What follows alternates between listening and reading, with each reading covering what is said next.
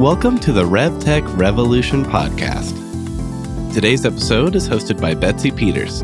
She is joined by Yan Yang, Chief Data Scientist at Deserve, to talk about how to go from big data to good data, how good data teams are like consultants, and the importance of making your data models fair and undiscriminatory. All of this and more on the RevTech Revolution podcast. Yan, it is a true pleasure to meet you. Thank you so much for giving us a little bit of time here at the RevTech Revolution. Thank you, Betsy. Nice to meet you too. So, can you tell me a little bit about your background and your career journey and how it pertains to your work at Deserve today? I had my PhD studies in Stanford in computational engineering about more than 10 years ago. And uh, that is a quite obscure word, computational engineering. And in, in fact, that I was more focused on operations research, doing a lot of public policy analysis involving like running through a lot of complex statistical model to evaluate different kinds of public policies, mostly in the healthcare and the security area, and then uh, apply the most optimal ones and find the recommendations. And uh, after I graduate, I I worked in fir- I worked first at Yammer, which was acquired by Microsoft, and then subsequently as at Wealthfront. And in both companies, I worked in data infrastructure side, learning how to build a big data infrastructure, as well as how to design a data system properly. And next, I went to Salesforce, where I worked on the Einstein platform. That platform is trying to gather all the CRM data that Salesforce has and try to design a easy to use system so end user can and pull all the data in and build all sorts of AI models themselves without a lot of expertise in this area. Uh, so it's more like an AI platform. Uh, some of the common threads throughout my PhD study and my first few jobs is that there are a lot of focus on democratizing the data, or even the analytics, or even the AI within the company or organization. So it's trying to empower the users to perform a lot of these tasks that usually are reserved by experts. I mean, and you you company people in the company can learn how to ingest the data themselves, uh, run analytics, and even get some insights out of it. So that's actually a very interesting point. And in this process, I was actually working with the founder and CEO of Deserve Kalpesh, and in this uh, all the time as a part-time uh, part-time help help.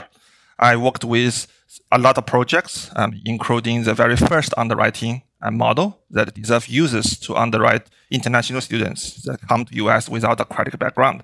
That's how the Deserve was first started. And then in t- 2018, I came to join uh, Deserve full time and to lead data science and data engineering team.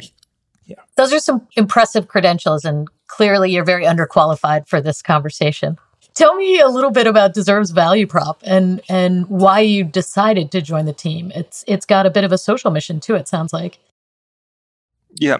So Deserve first started as a, a B2C company, and we issue credit card for com- for people who come to US who don't have a credit background, international students. The founder is a, was used to be an international student. I used to be an international student. You came to the US without a lot of credit background, and you can't really get access to the financial system very easily. Can't build your credit score, and as many of us know, that without that, you cannot really get to your next step in terms of a lot of financial planning and and get get get a good hold of your financial life in the US, right? So that's where we get started. And over the years, we have like a, a transitioned into more of a B2B business where we offer a modern credit card platform. And what does that mean? And for example, if a company wants to issue their own credit card, today they, they will usually choose to go to either a big bank like Chase or Barclays right? Or to uh, a processor like First Data who can offer them sort of integration for them to build their own solution. So Deserve offers that modern platform that can help them to do the whole thing end to end. And uh, signing the contract, starting from signing the contract, you will get a full uh, credit card program running at the end of the day, at the end of the period, right? I mean, te- technologically wise, um, uh, credit card is a very mature product. It has been here like, say, I don't know, 40, 50, 60 years. I mean, and has another, a lot of things changed in the past decade or so. Uh, when I say a modern platform, what I mean are the things like in cloud infrastructure, like microservice architecture, like uh, real-time data or real-time decision. All these are hallmarks of modern day technology companies. I mean, and we are trying to bring all this into credit card space. And what this means is that it will unlock a lot of a lot of features and, uh, and a lot of like things that pre- benefits that previously wasn't was not commonly seen in this field. For example, we have unparalleled go-to-market speed. You can launch a credit card in very short period because of all the flexibility and all the infusion of modern technology stacks. And also we have a lot of flexibility in API integration. You can present to your customer a, front that is truly your own customized like a journey. And it's not uh, it's not something of a big bang fronted by a big bang image or something like that. It's your own marketing brand, your own experience, user experience, right? And and also we are like uh, we are having this so-called digital first platform where we put smartphone as a center of the entire experience. I mean, traditionally, you use website to integrate with a lot of your uh, credit card, all of your credit cards, or any access through the phone is uh, afterthought, so to speak. Right? I mean, we are in a modern age where people interact more and more on their phones. So we want to put the smartphone at the, as a center stage, as a center of your entire experiences. And that is, that is a very new value proposition. It's fascinating.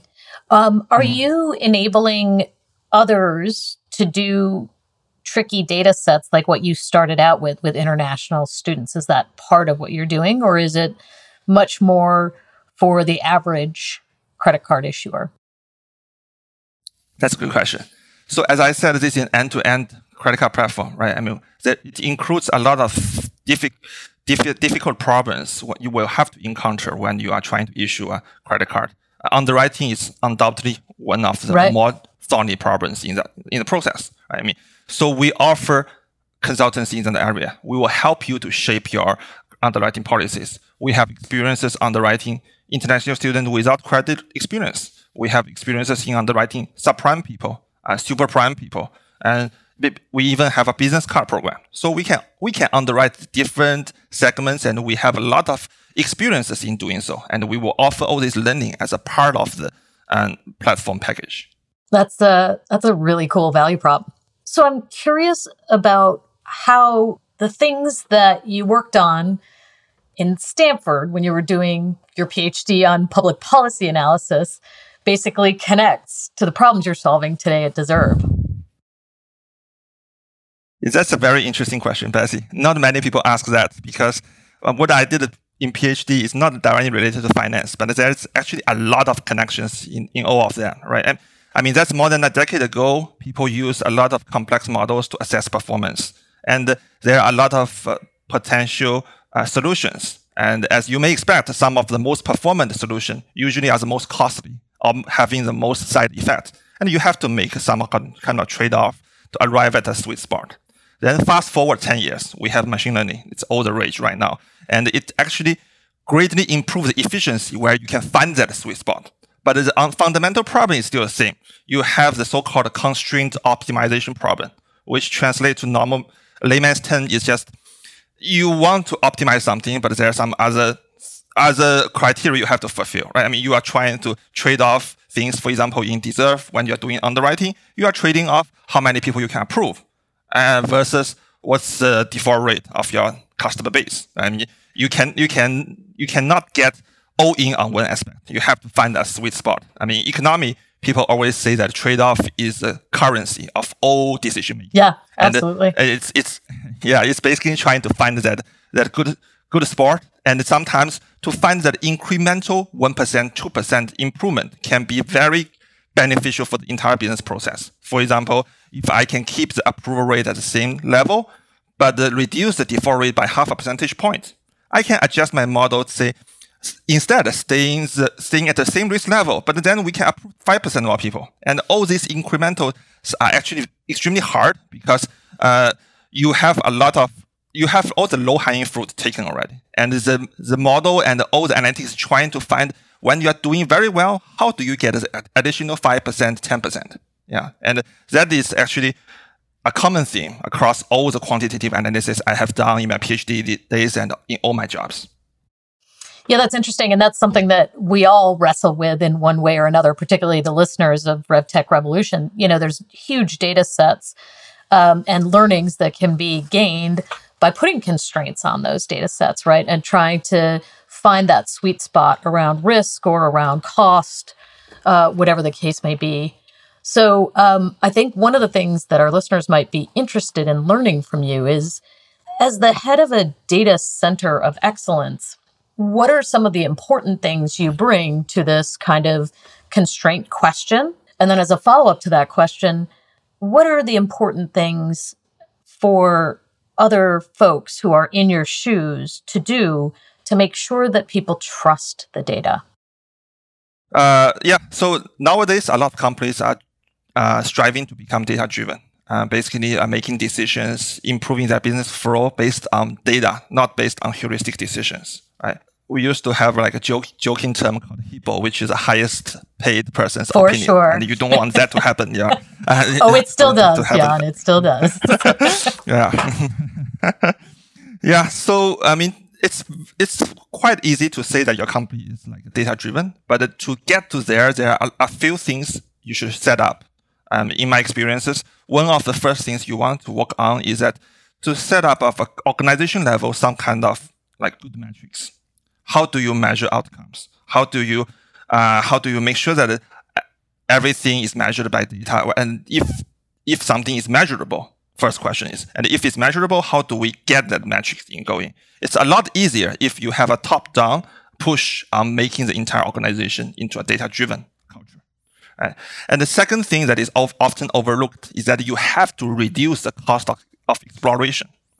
It's not only like a few people in the company has the control of the data. I mean, they are the master of like giving out all the information to the rest of the company. That will not scale your business.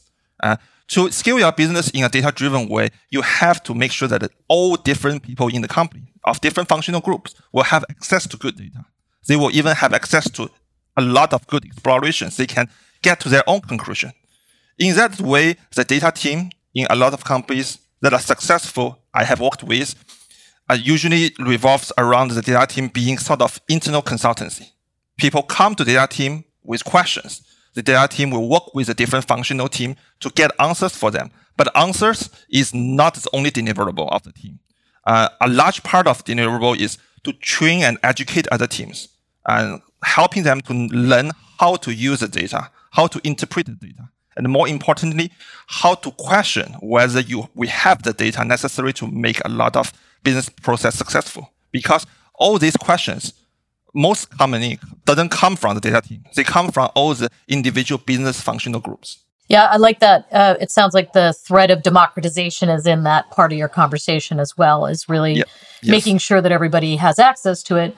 But I guess the corollary to me is how, how once they have access to it and they're starting to try and answer questions that are pertinent to their individual responsibilities, how do you make sure that they trust the data? Because it it can be really difficult to make sure that you've got the accuracy, you've got the completeness, you've got all of the factors that yield good answers. Yep.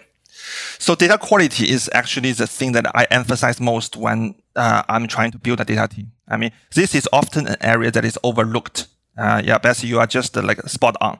Um, a lot of companies are very hyper focused in getting the data into their warehouse. So making sure they have the necessary data to perform everything. And once they have that data, they sort of forget they need to keep on checking the accuracy of the data to make sure the quality is correct. And so uh, one of the responsibility of a data team, in my view, is to make sure that you have a common data quality framework that is run on top of all your data. The, the this framework should incorporate the business recommendations from all the business functional group, how to check whether the data is correct, and run all these rules periodically. Alert different teams if the data quality can be wrong sometimes. I mean, and it inevitably will. What what what can fail will always fail. right? especially with data quality. Yes, especially with data quality. And also, you you will need to establish um, proper data lineage, and that is something that is often talked about because depending on use case, one piece of data may be present on different warehouses in your organization. It's not in one place. It's sometimes in a dozen places. So you need to know like data A is derived from data B, is derived from data C. So you, you, you establish that proper chain. And so that whenever one piece of data quality fails, you know that on all the downstream and data will need to be taken with a great, uh, a big grain of salt. That's good advice. Tell me what you advise teams on data governance. What what does data governance mean um, to people who are starting to get that set up inside their culture? And what are uh, like one or two things you would recommend people focus on? Yeah, data governance is tricky, and because it's sort of like a it's it's sort of like opposite to the notion of having data democratization where everyone can access. I mean, that's that's again the trade-off you have to do. I mean, you want as, as many people to access as many much data as possible, but at the same time, you want to make sure that they, they get proper access to the proper data. They have to right? play nice in the so sandbox, right? yeah. Yes, that's right. so uh, some of the things, the first things you can do include like you you, you want to good, uh, define the roles and data needs properly. I mean, who in your company requires certain piece of data. Uh, usually, um, PII data, personally identifiable data, like people's phone, people's email address, people's even people's social security number, are not required for most of the analysis. Right? I mean, in a lot of uh, uh, uh, backend analysis, you just need to know how to identify a specific person, whether this person from this system is the same customer from the other system, whether they are the same person. You don't need to know what's their phone number, what's their email address to, to do that analysis. So in these cases, we don't want to actually ever even review those data. That being said, there are other use cases, right? For example, you, you do a marketing project. I mean, you want to reach out to the customer. Obviously, you need to have the email address or some sort of contact to do that. So all these roles and data needs to be, needs to be defined by the infrastructure team and the security team jointly, and to understand uh, all these data in these warehouses in these pipelines are used for these purposes, and and some others are for other purposes. And and you should always question yourself whether you need to have a certain piece of data stored, especially if it's a sensitive information. Right? And when you're organizing your data warehouse, put in catalogs so you know that this is level one access, this level two, or, or whatever catalog system that you you feel that's reasonable for you. Then that way you can help to under, understand what are the dependencies in between them, and then build up the proper data lineage, as I have mentioned. Uh, sensitive data may drive other in, uh, analysis downstream, and you want to make sure that they are in the same catalog as the source data. Right? And for people who are new into this field, there are a lot of vendors out there who offer tokenization and encryption services. You can take advantage of them. If you don't need to store the data in your own system, you don't have to, right? Uh, for example, Deserve um, tokenize all our sensitive information like social security number, like credit card number with an encryption service. So um, people in Deserve don't even see those things. Um, we can't even see those things. And, uh, and so when all this information flow into the Deserve system, it's already encrypted. And um, so that actually removes a lot of like hassle of yourself to manage this process. For sure. That's great. So it sounds like you've got the uh, data governance thing nailed at Deserve. What are some of the thorniest problems you're facing with data quality and when it comes to machine learning and, and how have you overcome them? oh, how much time do we have for that? right. uh, yeah. So there are some common things that uh, everyone in the data field is suffering more or less, right? I mean, one of them is a lack of sufficient high quality data. We already went through that. I mean, how to, it, for, especially for small startups, it kind of feels like a chicken and egg problem. You don't have the product, you don't get data. You don't get data, you don't have the product. Yeah, right. so, right. so I mean, it's, it's break out that loop, right? I mean, so it's important to do some sort of iterative approach. Start with something small, even heuristic. Uh, the first model that tries to deserve users that tries to underwrite international students is heuristic. I based it on a lot of social social science papers, a lot of like studies, and and it, there are a lot of heuristic components on it. But once we start pushing the program out, we get data, then we can start reinforce it, and we can make it more and more data driven, right? And in that process, data quality is very important. You have to set data quality in place. You have to set data cleansing in the proper way so, so that your model is actually ingesting something other than garbage, right? Mm. Yeah, and uh, that's one of the problems. And another problem we usually run into, especially in highly regulated industry like lending business, is that you have to be able to interpret your model. I know that for uh, for companies that do not operate in such an environment, model interpretability sometimes is overlooked because I mean, why do I need to interpret it if it works? This is often often uh, the, the, argument, the, right? The black the black box works, so don't open it up. The black box, yeah. yeah.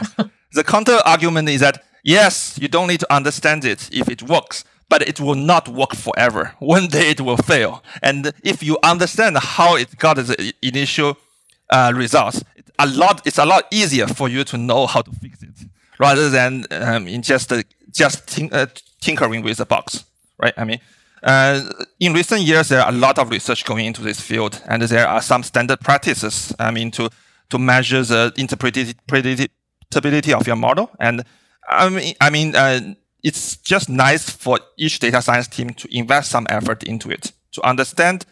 I mean, f- starting from a simple model, don't just go one step into the most sophisticated model you will you will ever have. Yes, you will get performance, but you will lose a lot of insights along the way. As you build a simple model and then expand it, then you will come to realize what are the information and the signals that are most important. And that sometimes drives your other business process. Oh, maybe I, we found some, some new insights and in the process of building that model. And, and this is usually where uh, the interesting things happen, right? I think that's that's uh, two honest problems I've been facing right now. so one of the things that our listeners experience around interpretability is they're buying software that has AI models in it that suggests next best, best action. So something along the lines of Einstein, right? To they're looking at big data that is perhaps in a CRM and starting to make recommendations on correlations and all of that. If you're using a third party software, what do you do about model interpretability? Like, how do you think about that problem?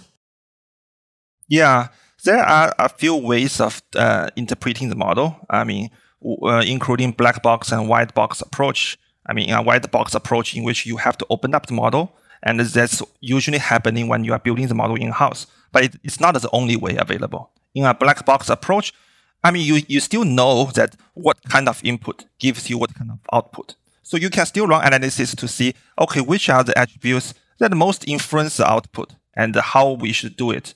And this actually ties to another question about uh, whether your results are making sense, whether your re- results are fair or are discriminating people. And that's also another very hot topic, right? I mean, and so all in all, you will need to uh, always try to see if the model prediction is making sense and what is it saying about your input, even if the model itself is third party. Yeah. And if you're doing due diligence on a piece of software that has AI and is making recommendations to you about your pipeline, your sales pipeline, what are a couple good questions to ask before you actually purchase? Obviously, you want to ask about the performance and how the performance arrived, what's the sample size of the data they used to get these results. But it's also important to know that what do they uh, use to, to get that model, whether that whether the input signals and everything is aligning with your use case. Uh, your customer base will be very different more often than not and compared to the customer base they use to train their like uh, generic models. So uh, a lot of these third-party generic model uh, scores are very useful, partly because they are built with very large data sizes that some of the smaller companies may not have access to themselves. But uh, I'm always advocating using their outputs combined with your own data to try to make further de- decisions on top of it instead of blindly plugging that number into your system. I mean, try to understand how they get the number and correlate that with your own customer base information, and then uh, make use of that score more if, more effectively for your own business use use case. Yeah, that makes sense. So let me shift gears a little bit because we've been kind of dancing around Salesforce, and you've got some background there how is dealing with big data different at a company like Deserve compared to a large company like Salesforce? Well, I mean, uh, big data in a big companies are much bigger. That's the first. right, right. So yeah, so there are different priorities. For example, um, you may not need the most cutting edge data, big data processing technology because your data scale is not there yet. But you do need a lot of the same good practice around the big data and inside the company, how you handle the data uh, storage, how you design the data warehouse according to your use case. All these practice still stick. What is uh, very different in a small startup compared to a big company is that in a startup, things move like 10 times faster. So sometimes you are forced to make delivery of a product or system faster than you can. Uh, you you can like uh, properly design the whole like a whole infrastructure. At this time, it's it's use, use it's useful to like leverage some of the uh, third party solutions or open source solutions that can help you to get there. Right? I mean, and uh, being in a st- small company means that you are more free to uh, experiment with newer technologies, and you you usually have a much more like cutting edge technology stack, not because uh, you are small, but because that you just have like a lower cost of exploration. Yeah. Right? I mean, so that you should use that to your advantage. I mean, try to stay on top of what is currently uh, most popular in the industry. Why people do that? Why people do design certain system? Sometimes big companies uh, design their data systems specifically to address their big data needs, which may not be applicable to your use cases. So you need to take all those things into consideration. All right, so let's shift gears again. As an internal consultant to many business units, what do you advise is the most important thing to do when the volume and the velocity and the complexity, the data just gets really overwhelming? Yeah. So there are like a, a, few steps I usually take when I'm setting up uh, data pipelines or data systems for a company. The first thing is to set up priorities, as in you un- understand the, how data plays in the business strategy of your company, whether your company is selling data or whether the company the data is not uh, being sold exclusively, but it's used as part of the enhancement to your product appeal, or if the data is purely feeding into your analytics not into any product, right? I mean, so uh, and also what are the use cases? Whether it's real time or whether it's uh, like a, uh, where the latency is extremely important, you need to get data or decision out very fast, or it is a big batch like a analytics driven approach. So all these questions will affect how you design your data infrastructure. And then you need to have a good data infrastructure team. I know the data science is all the rage now, but to have a proper data science team, you will want to build a good data engineering team, a data infrastructure team that can help you to get all the pipeline, all the warehouse in place. Uh, you know which piece of data, what use case corresponds to what kind of system. Right? And then thirdly is that, I mean, make sure that your security team is on board. Always work with your security team very closely. Uh, that is uh, uh, uh, without uh, needing to, be emphasized enough. Right? So uh, the security is an important component. You want to make sure that the data is governed properly in your system. Otherwise, it will all go haywire later. And then uh, I would recommend the people who start to have a unified analytics tool. That means uh, the data warehouse can be like can, there can be a lot of data, data warehouses, many varieties depending on the use case.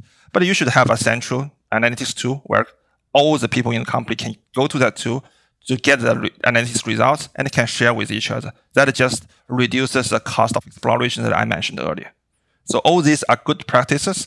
I mean, overall, building a strong data science team and data engineering team will help the company in the long term. Yeah. I'm to throw a crystal ball question at you. Um, I was at an O'Reilly conference uh, three or four years ago on AI, and I went to the Microsoft booth and they said, within four years, you're going to be able to open up Excel and AI will solve most of your biggest problems. What's your prediction that you could put about the maturation of AI on in the next two or three years? What are the what are the frontiers that are just going to become de rigueur that um, AI is right on that cusp of solving that might surprise the listeners? Yeah. So a lot of recent AI research has been focusing on the deep learning aspects. I mean, computer vision, uh, natural language processing, and uh, human-computer interaction. All, uh, all these are, are advancing at very fast speed, and there are a lot of like amazing like breakthroughs. On the other hand, we have uh, more traditional like uh, structured data exploration. How do we solve a, a problem with very like well-defined data? I mean, a predictive problem. All those uh, we also have advances there, but not as fast as uh, deep learning aspect. Right? I mean, so uh, but 90% of time, your roadblock is not how advanced the technology is or how advanced your AI technology is. Your roadblock is usually you do not have uh, decent enough data and your data doesn't make sense or it seems to make sense, but there are a lot of like quality issues underneath. And that is why uh, it doesn't give you the correct conclusions. And those are the problems that will not easily go away because it's only partly a technical problem. It's a it's a, to a much larger extent a business problem. Yeah. How do you define your things correctly? Or a human uh, a human behavior to, problem too, right? Yeah, human behavior. Yeah. To uh, to make computers understand and to make computers make predictions, you have to teach them what each things mean, right? I mean, you you need to define your data accurately. If your data itself has internal inconsistencies, there's no way that even the most cutting edge like model will give you reliable predictions. We 100% agree with you uh, and run into that all the time. This has been really a pleasure, Yan. Thank you so much for spending some time with us at the RevTech Revolution. One last question before we go. Sure. If you could leave our audience with one piece of advice about getting the balance between good data and big data right, what would it be? Yeah, that's uh, sort of an eternal problem. I mean, especially in a regulated industry, this question got asked a lot.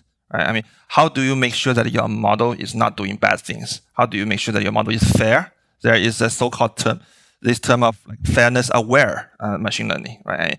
Uh, so there are a lot of different ways you can do, but the most importantly, at the very like uh, fundamental level, you you must uh, vet the input signals into model properly, and then you must understand what are the things you can use and you should not, you should stay away from. Some of the signals are themselves discriminatory and you should not uh, introduce that into your model if discrimination is a big concern here, right? And just like when you are periodically assessing the uh, performance of a model, you always assess whether your model is still up to date from a performance point of view. You should also assess them from a fairness or discrimination point of view. Uh, where in Deserve, we often run the uh, analysis to see if the model is uh, imposing any sort of discriminatory effect. You should uh, in- include that as part of your model monitoring process. And yeah, not to interrupt you, but just um, to help the listeners understand a little bit, are there one or two um, factors that you can share with us that gave you discriminatory outputs when you were playing around with model or building it to begin with? Or something that's yeah, counterintuitive sure. in that regard that we wouldn't be thinking of? in general, I mean, you do not want to use like geographical data too much at, at very high importance because I mean, there are like a, a discriminatory factors associated with that, right? I mean, and you need to be careful. Yeah, you need to be careful of using things like a, a school or major or a lot of things that educational variables yeah, that yeah. can can be in itself misleading. But it, I would say it largely depends on your use case and, and how much street you want to go. I mean, uh, if you want to be completely like uh, 100% safe, you probably are left with no, not much data sure. you, can, right. you can use with, right? So there is again that common theme of striking at uh, like a good trade-off.